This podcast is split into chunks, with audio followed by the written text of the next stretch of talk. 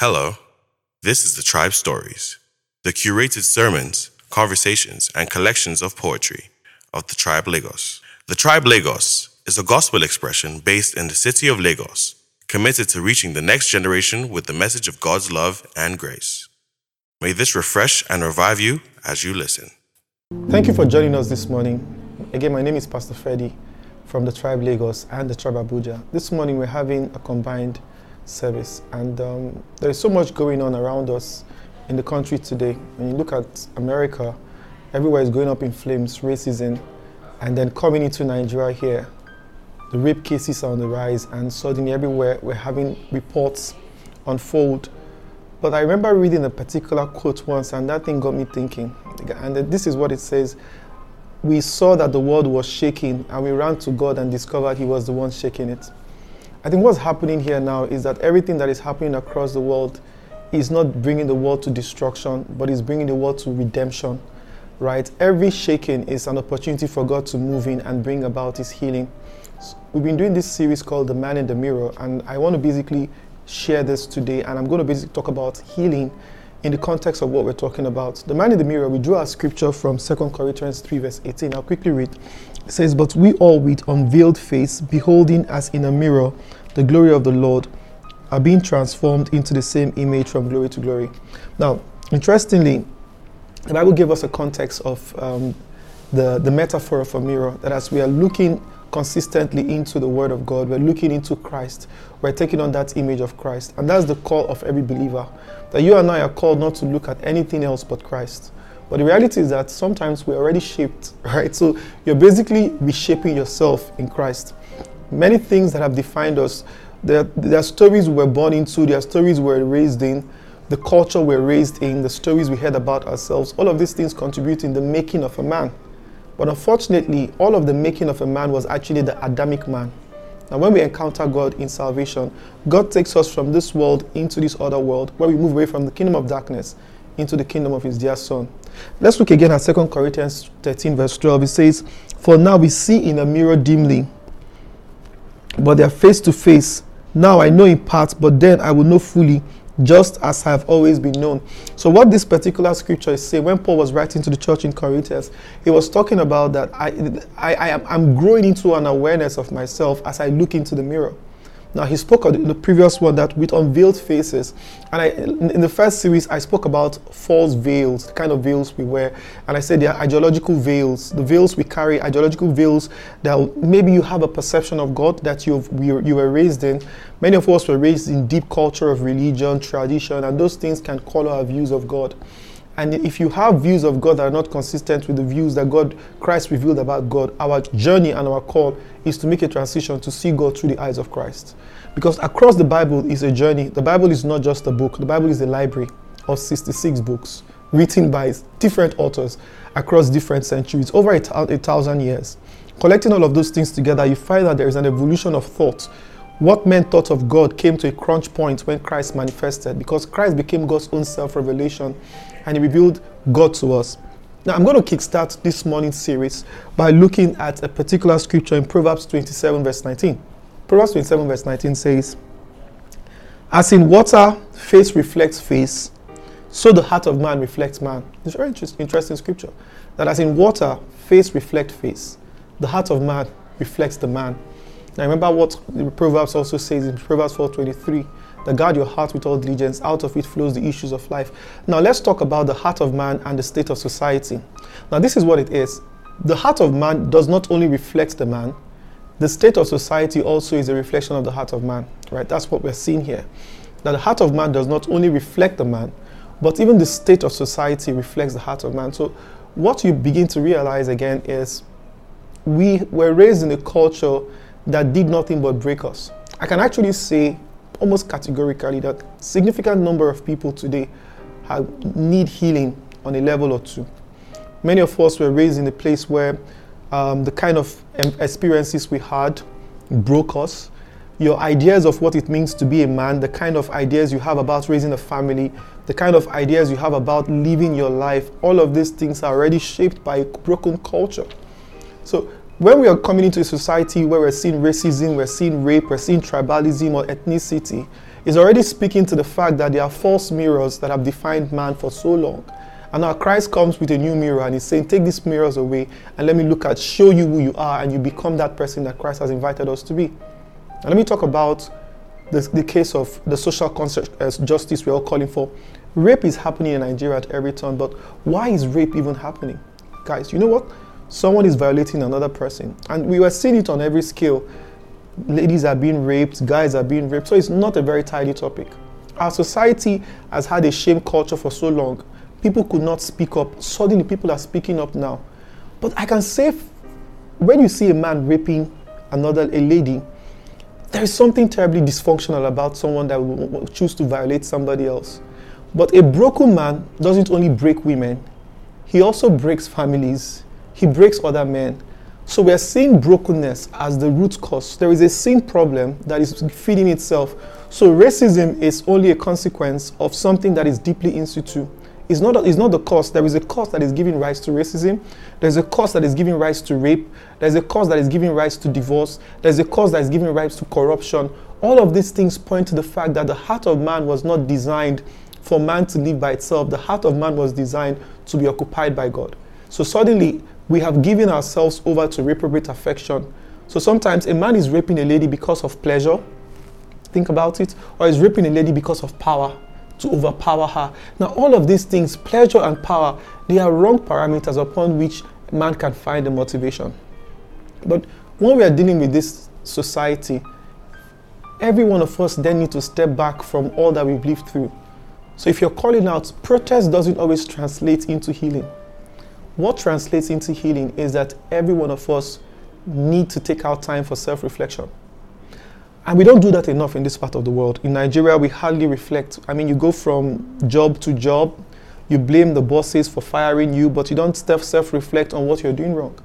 You go from one relationship to another, you complain about your exes, but you don't reflect to think, why am I losing all of these things? What is wrong with me? Because oftentimes, if you don't pause and reflect on your contribution to the failed relationship, if you don't pause and reflect on your contribution to the failed marriage, if you don't pause and reflect on your contribution to why you lost your job, you might never come to a point of resolution.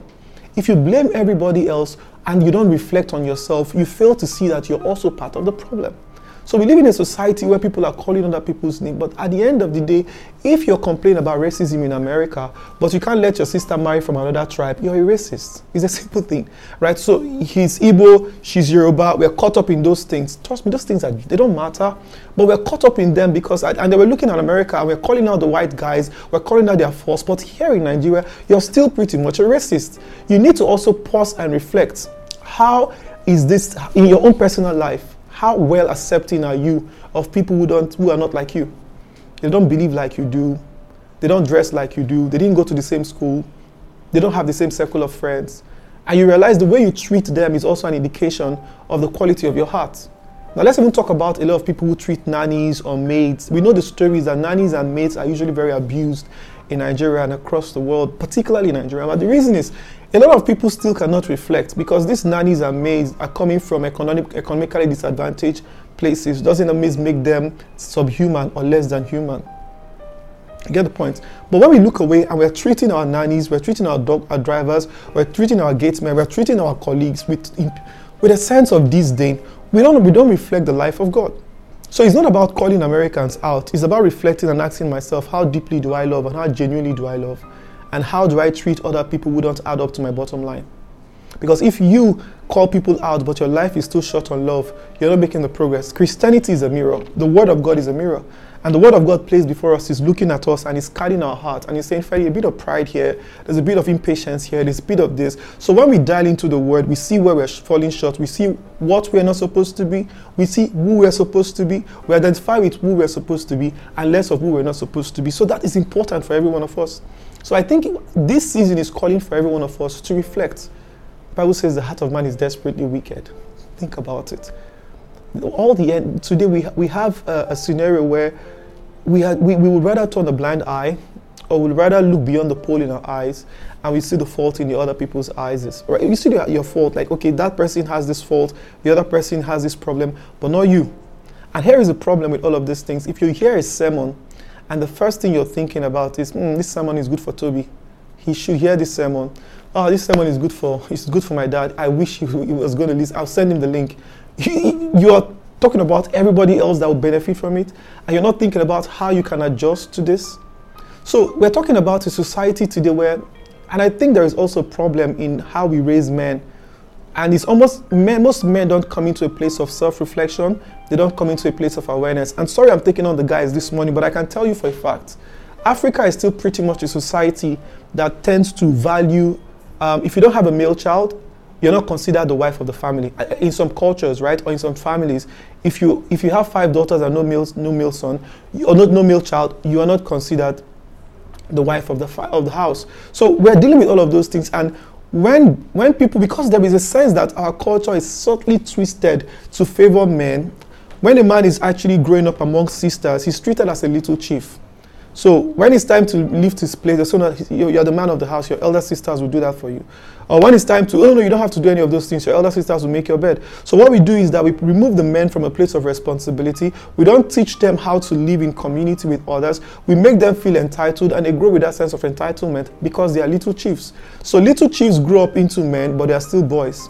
You can find him at 40, but he's still a 16 year old boy. You, you might even find that he's still a 12 year old boy in his mind. So there's a sense that our society has a way of freezing men, and men are not able to come into it because we have this patriarchal lens where we feel the men of the, if you have a son, you are now a man. I, I beg to, to, to call that into question. If you're a 21st century couple and you're still treating your wife badly because you don't have a male son yet, you have a problem. I, I, can tell you fairly you have a problem. And I think it's important you must recognize that God gives children. Whether you have all female children or you have all male children or you have no one at all, it doesn't mean that you should treat each other with disdain the marriage is more important than the children that come after. You are not just getting married because of procreation, right? So the, that reasons of getting married because of procreation is insufficient for you to go into marriage. There should be more. There should be command, companionship. There should be partnership. So a lot of women today are being put out of their homes because of all of these things. These same boys raised as little chiefs, they get into workspaces and they're not able to understand that women don't have to cater to you. So we have all these broken lenses through which men are raised. And let me tell you for a fact, as a young boy, I also also grew up, I can't exactly remember talking about sex with anybody. Oh. Like it was just me trying to figure it out, right? But but my point is the African father, his only job description is be a provider. We don't understand that that is insufficient to raise children. It's insufficient to raise boys. We, are fathers, I'm calling you out, guys. You must learn to have tough conversations with your sons. I don't know how uncomfortable you, it might be for you, but if you don't have those conversations, someone else will. And my fear is they will pick up the wrong things that you are not you're afraid of teaching them. So it's not about you cannot afford to just resign or just assume that i'm a provider therefore i'm a father. Being a father is about being physically present it's about being emotionally present. And if you're physically present but emotionally absent in the lives of your children you're still not raising a well-adjusted child most, most children today who are dealing with all kinds of inferiority complex, all kinds of self-esteem issues, is because they have a broken relationship while they were growing up with their fathers. There's an inner child in every man that is begging for life. That inner child, if it's broken, that man will always remain broken. So this morning, I want to talk about the inner child, the innocence in you, and how that was lost. So many people have an experience of rape, and I think, like I said, it's only a reflection of the fact that our society is broken. If every one of us journey into a place of healing and wholeness, you know what we do? When we heal, the world benefits from that. The, when we heal, we contribute healing into the world because, like I said, if the, the state of the world is a reflection of our lives, when we are coming, in, when we come into a place of healing, the world gets better for that. And when we don't come into that place of healing, all we have is brokenness. Now, a broken person breaks another person, and there's a ripple effect of brokenness. But a person that is whole and able to hold himself and to love also sets into motion a ripple of love. Our call, my dear friend, is to set in motion a ripple of love. The entire world began by a lover seeking to express love.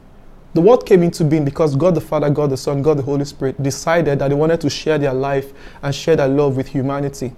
So the way you find a seed, when a seed when you see a seed bloom or sprout, is because the life contained in the seed is just too thick to retain in the seed. So it bursts forth and you find that it's, it's brimming.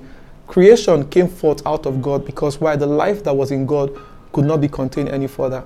You, my friend, you're an object of God's affection and God's love. God created you to love you. So the entire cosmos, the entire universe is an expression of God's love. Man is also both an expression of God's love, but is also an expression of God's image and imaginations. All of these things. Now, at some point, the Father sent His Son, and at some point, the Father and the Son sent the Spirit. And now the Father, the Son, and the Spirit has actually sent us that you guys have been reconciled to me. Now going to the work of reconciliation. So we have a primary call as a believer, particularly here at the tribe. We keep emphasizing that our call is cultural renewal, social reformation, and personal transformation. But at the very core, whether it is personal transformation, cultural renewal, or societal transformation, our demand from God is to reconcile the world to Himself. We are called to reconcile men to God. We're called to reconcile the systems of the world to God. When he says, go into all the world, go into Samaria, into Judea, and into the uttermost part of the earth, he wasn't speaking of Samaria alone as a location that is found in Israel. Samaria today is no longer a location found in Israel. Samaria to us has become the nation of teenagers. So God is saying, going to the nation of teenagers. Judea could, could, very well be the community of Yahoo boys. And he's saying, go into that community of Yahoo boys, right? The Aristo girls, the, the, the strippers club. Now, these are the locations where we're, we're sent to take the gospel. If we become removed insular, and not in contact with the world, how else can the world get the substance that we carry? The Bible calls us salt of the earth, light of the world. Why would he waste such lavish words to describe our call? He said, The city set upon the hill cannot be hidden, and you're the light of the world. You're set upon the hill, you cannot be hidden. And that's the invitation every one of us have been called to partake of. You are a partaker of light, you're a carrier of light. A broken world is begging for you to turn on your switch. But if you don't reflect and identify with the fact that you have the life of God inside of you, you can you have no switch to turn. The light in us is God. When we turn on the switch, the world benefits from that. He did not place us here to contribute brokenness. He placed us here to be part of the healing community. So every one of us here, we have a journey to heal. When you someone when someone calls you like I have a, I have a molestation experience, I have a rape experience. So this morning I want to walk you through your healing. Maybe you have all these memories. I mean, thinking about it, in the last couple of days, it's been the rupture has been deep. For many people who have walked through their own journey of rape and molestation, it's very hard to listen to the news and not be reminded of the traumas of the past. And when those traumas come, what do you do with your trauma? What do you do with your pain? Are, there, are those things that you want to hide away or put aside? No. Being numb doesn't translate to be healed. Being indifferent doesn't translate to being healed. And even denial doesn't always translate to healing. We are called to a place of healing because healing is in God. Time doesn't always heal as people think is what you do in the time that allows for healing to happen. So, how do you want to heal? First of all, if you are a victim of rape, I would advise that you take a personal owner, ownership of your story. If you've been raped before, you've been molested, it happened. So let's not even try to say uh, it didn't happen. No, it happened. I'm sorry that it happened, but it happened. I don't know, maybe it was a trusted family or a friend or a stranger. Yes, it happened.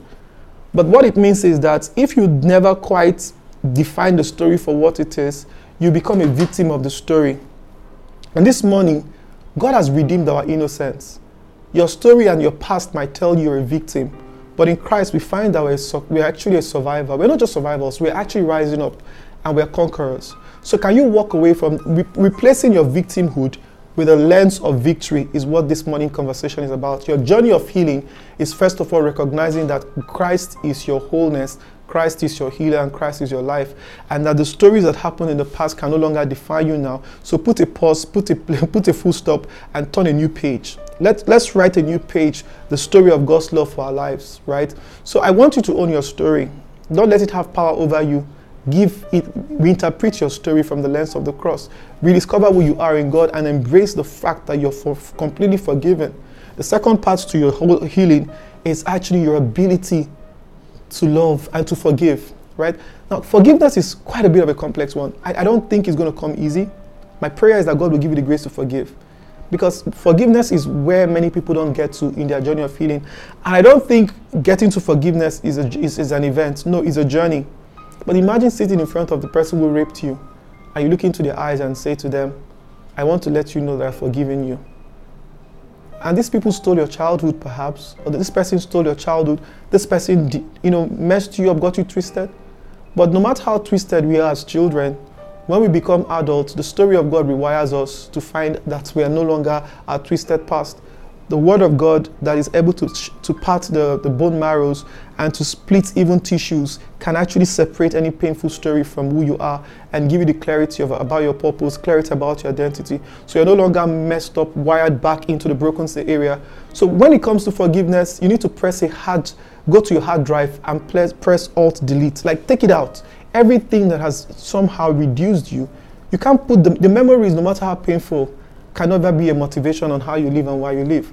So don't get bonded with your memories of the past. Separate yourself from the memories and begin to identify with the fact that the life of God inside of you is brimming for the world to see. So I would say forgiveness is on three levels. I would say sometimes we need we need to the, the very important one is learning learning to forgive those who have perpetrated whatever incidents, racism, rape, whatever you've been through. Letting them go is the first step to healing. Secondly, you also want to forgive sometimes the other people around the story. I remember someone was telling us of how she felt her father was an accomplice because he did not notice that she was being violated under his roof. He was so negligent, she thought he could not see. Now she had to forgive her father. Her father was not the rapist. He just could even he couldn't identify that there was some sociological or psychological changes going on in her body or around her. He kept he didn't see that. And the, the person they gave they brought under their home became the molester of their daughter, but he couldn't see it. So maybe you have the same scenario where your father or your mom brought somebody home and they violated you. You have to just learn to forgive, right? Even your parents who didn't commit it, they demand, they need your forgiveness. The third one is forgiving yourself. That is a tough one because sometimes a victim has to reflect and say, How did I contribute to this? Why did I put myself in that situation? Hey, friend, you didn't put yourself in that situation. I, I want you to learn to forgive yourself it wasn't your fault you were raped or you were molested or you, you, were, you, were, you were victimized or you were violated or whatever, whatever has been meant against you is a result of a broken world that we live in. Right? But we can't let that brokenness become the, the temple and the theme of our story. You're free in God, you're fully redeemed in God. So your journey to wholeness, your journey to wholeness needs forgiveness. And I know many of us sometimes we erect walls to keep people away from us, to protect our pain, but you cannot protect your pain your pain is meant to heal. Because everything you bury in shallow grave, when the push comes to shove, they'll float to the surface and you realize you are not quite far gone from your trauma. Traumas are so painful to bond with. And that's why many of us cannot bear, the, cannot, cannot bear to be by ourselves. We cannot be our own company because being away and being al- alone means that your traumas are back, your regrets and your guilt are knocking on your door, asking you, why are you such a failure? Why are you such a mess? Your life can amount to much. Now, all those voices of condemnation, Romans 8 1 says, Therefore, there is no condemnation for them who are in Christ Jesus. But how you fight those voices is first identifying who you are in God. When we resolve identity, we, we resolve the conflict. Our identity is no longer found in anything we can attain, but is found in the fact that we are one with God, we're recalled in Him, we're redeemed in Him, we're restored in Him, and we are fully reclaimed in Him. So find your identity in your oneness with God. Find your identity in the story of Christ, in the person of Christ, in the expression of Christ, not anything else. And so, if anything else has defined you, limited you, def- defaulted you, or made you less than who you are, Christ has come as our wholeness. Christ has come as our life. I am not here to, you know, all that we do every day is to remind us of who we are in God. If your journey is to become, you're not like Moses, you're not called to be like David. They are great guys, but you're called to reflect Christ. And Christ is the perfect image of God. He's not just a reflection of God, He's an invitation to us to discover exactly how God created us to be. And in Christ, we find our wholeness.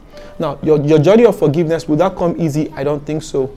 But I would say it's important you prayerfully begin that journey. And the third thing is look for a community of people to work with you on your journey of healing. Look for a trusted friend, a therapist or a pastor, someone who can connect with your story, someone who you can take into confidence that can be part of your, your, your healing process. That person has to pray with you, that person has to study with you, that person has to, you know, I, I was talking about creating prayer of affirmation that you have to dial in from time to time to remind you that you're no longer found in this thing. That prayer of affirmation is calling you to find your expression in Christ. So you need that healing community. For many of us who are calling out for justice, justice is not a bad thing. Justice is good to have, but justice doesn't always translate to healing. Justice can resolve, but it doesn't always heal. Vengeance can answer you for it now, but vengeance doesn't always heal. Vengeance is the Lord, so we can't take laws into our own hands. Let the state run its course. But what you and I are called to give is to give forgiveness to even our perpetrators. Is it a hard? It's a hard act, but God will give us the grace and the power My prayer this morning for every one of us that is listening to me and to anyone who gets to listen this uh, at, at a different time is that God will bring you to a place of wholeness. God will bring you to a place of healing. That this morning, you will, as you reflect over your experience and your journey, you will learn to filter and separate yourself from the painful stories of your past and find your true identity in the one who has now reclaimed you. My prayer for you is that as you gaze into the lens of your story and your pain, that God will give you the grace to work in fullness and in forgiveness. That you can no longer be bound by the chains of the people that have raped you, molested you, abused you. That is not the story God has called us to have. My prayer is that as we rise up whole, the ripple of the ripple effect of God's healing will spread across the earth. God has called us to be whole. God has called us to express love. The world needs healing, and the healing of the world is only a reflection of our healing and our wholeness. When we try to impose healing on the world without bringing it into the world, we fail to answer the question because you, my friend, you are the answer of, of the world. God placed us here to carry His presence, His life. You're God's address on earth. You're God's avenue. God wants to express Himself to the world through you, and the world can only experience God's healing through us. So, I, I and, and, we cannot heal if we're not healed. We cannot carry the conduits of healing. And I, I keep saying it, and I've said it before here, guys. You and I are not necessarily looking for healing. The healer is in us, so we carry healing. But what we do is that we affirm that healing over and over, over and over again. As we affirm that healing, we impose that healing over our circumstances. So I don't identify with my trauma, identify with my healer. I don't identify with my broken emotions, identify with the one who has redeemed me. My emotions can run wild, but my healer will restrain me in love. Let love find expression in you because love is the healing balm. So my prayer is that you come into a full revelation of God's love for you. That you and I are fully baptized, guys. You know, I don't know how to pray this enough. That God will bring you to baptize you in the knowledge of His love and in the knowledge of His will, for you to know that you're truly, truly one with Him. The world will not change if we don't change. The world is waiting for sons. The Romans 8:19 talks about that the earnest expectations of creation await the manifestation of the sons of God. We are called to manifest our Father and may, may we all live a fully manifested life. That we preach the gospel not just with words, but with life we live. God bless you guys. Thank you. You can log on to thetribelagos.com or email us at hello at thetribelagos.com. Follow us on Instagram, Facebook, and Twitter on The Tribe Lagos. God bless.